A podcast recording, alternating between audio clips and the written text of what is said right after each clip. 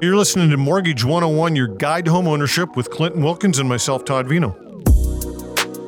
we want to talk a bit about when people are entering because it is the month of love This is true. and uh, when when people enter relationships and they fall in love and they feel as though it's the time to cohabitate and perhaps purchase a new home uh, and i'm sure you see this quite often right Yeah, I, I see it literally every day. every day really yeah Literally ever, ever, every day. all right so how do you how do you respond to that how do you react to that How do I react if people are going to cohabitate? yeah Let me tell you. The first thing I tell them to do is get a cohabitation agreement. I think it's really important. what is that A cohabitation agreement is almost like a prenup. yeah And it's really important because it's a lot easier to have these conversations when things are good. People get wild about two things one is money, two are kids. Yeah. And obviously, the home is a big piece of people's money or the household's net worth. Yes. So I think getting things hammered out in the beginning really really important.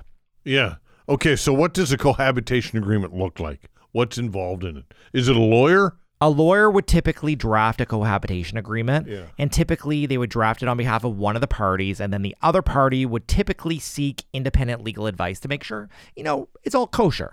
Yeah. And you're getting a fair shake at things, right? It's important because you don't know what's going to happen. As you know, a lot of relationships break down, Todd. 50 60% breakdown I've been through breakups. I have. You've been through breakups. It's probably cost us a couple bucks along. oh yes Along yes it's cost me a lot of money But you know what? We made it to the other side. And luckily, we're both in relationships. yes There's certainly been some bumps, I'm sure, along that ride too. But we're also cohabitating. we are cohabitating yes We are neither one of and, us are and, married. and, and let's face it, from a financial standpoint, a two is a lot stronger than one. Not to sugge- 100%. Not to suggest that people can't go it on their own because they do, and that's great. But when you've got support, it makes man, it a oh, man, lot it's easier. huge- we were yeah. actually talking about this before her our show with our producer that um, one of her goals is to buy a home. Right. And you know what I said kind of jokingly, well maybe you're going to have to shack up with someone to be able to kind of get to that stage in your life. Yeah. And it's not so much a joke, but it's just reality yeah, practical application of, of finance. Yeah. Having two incomes is easier than one typically.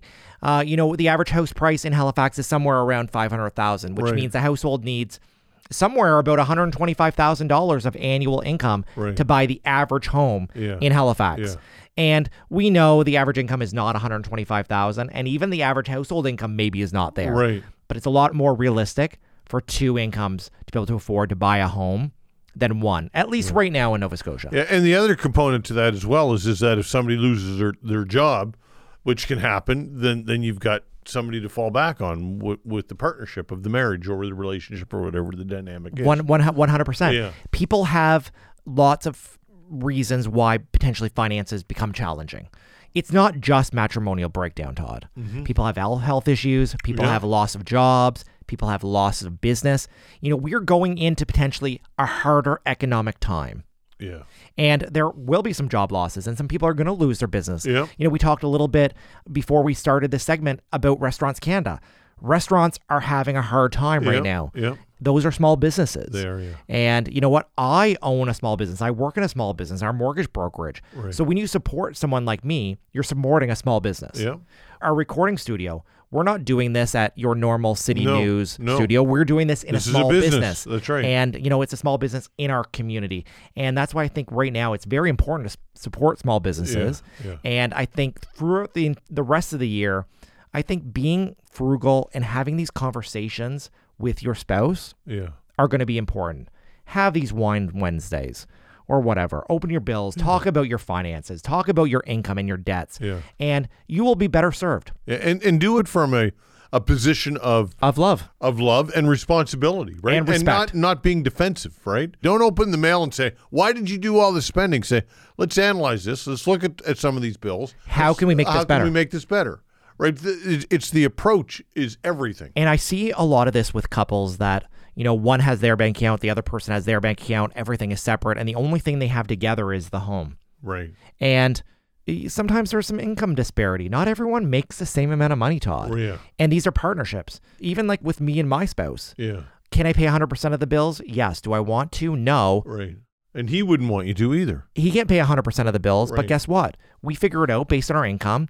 And what works for us is I pay 65% and he pays 35%. percent And that works out well. Everyone's kind of getting their fair share. Mm-hmm. Yeah. And that's based on, you know, income and, and everything. And it's just that's how we've been able to level the playing field a little bit, Yeah. you know? Yeah.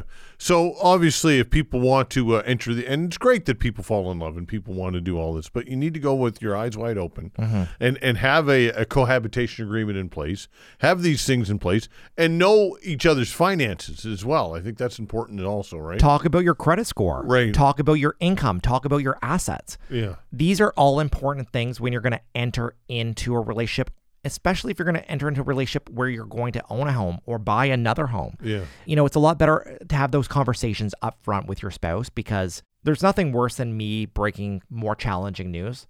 I do it and I try to do it as eloquently as I can. Yeah. And but I've certainly had a lot of these challenging conversations because not everyone is in maybe the same financial health. And I think communication is kind of the first step with that. Yeah. And again, it can be a difficult conversation, but at the, on the other side of it, it's quite beneficial, right? I think it's certainly beneficial, and I think that you will have a healthier relationship if you're healthier financially together. Yeah. And you know, sometimes when we do refinances, it's to help one person impact their position better. You know what I mean? Maybe one spouse is in great financial position and one spouse is having a hard time. I've righted a lot of situations, and it's just about having those conversations. Yeah. All right, we've covered a lot of territory as we always do, Mortgage 101, and uh, and uh, this is what this is all about. It's about education. But uh, certainly, if people want to know more about all of this stuff, or if they want to know more about Clinton Wilkins and what you guys do, you have a fabulous website. We have uh, all types of uh, posts now from what we're doing now. So let everybody know how they can get a hold of you guys and what where they can get some of this information. I think the first place that people need to check us out is online. Check us out at teamclinton.ca. Lots of great information on our website. And you can surf through to our social media accounts. You can see me and Todd on, Yeah. uh, or Todd and I on all kinds of different Yeah. uh, social media. We record our show, it's on YouTube, and we transcribe our show into a podcast because not everyone wants to hear our voice. Yeah, that's Believe it or not, I don't know. Yeah. You can read exactly what we have to Right. say, and uh, lots of great information. We're all about the education as Always well. great, Clinton. Thanks so much. Thanks for having me. That's Clinton Wilkins, myself, Todd Vino, Mortgage 101, your guide to home ownership.